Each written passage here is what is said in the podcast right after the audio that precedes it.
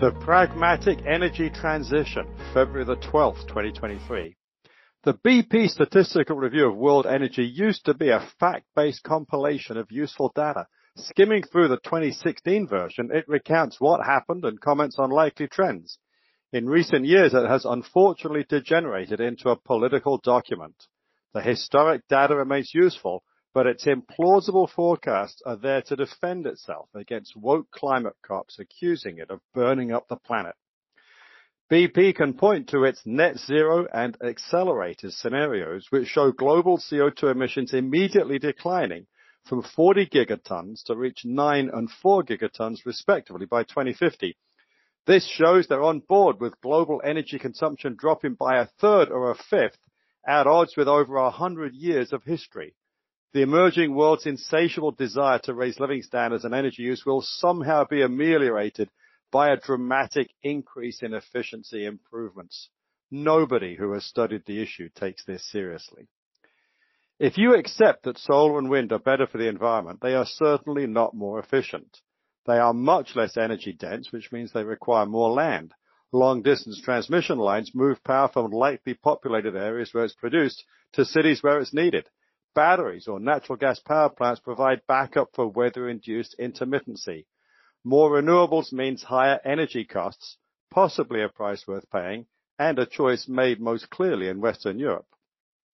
BP can wave this document at the climate extremists who reject everything but solar and wind to show that they are directionally aligned, if not yet in the same place.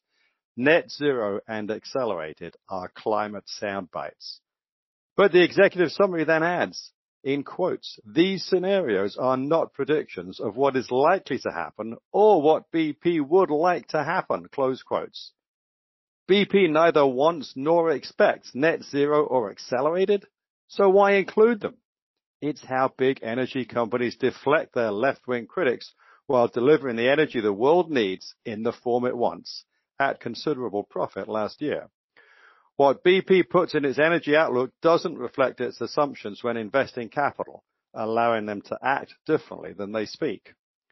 New momentum, the third and only realistic scenario BP offers, is based on current trends and plausible policies.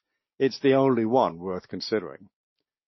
We think the world will reduce greenhouse gas emissions with cleaner energy, coal to gas switching, increased use of other forms of reliable energy, nuclear, hydrogen, carbon capture, and new technologies such as additives for cattle feed. See how seaweed can fight global warming.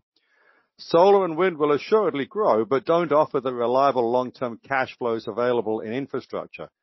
The reality of investment results caused BP to slow its planned reduction in fossil fuel production from 40% to 25% by 2030 amid disappointing returns on renewables.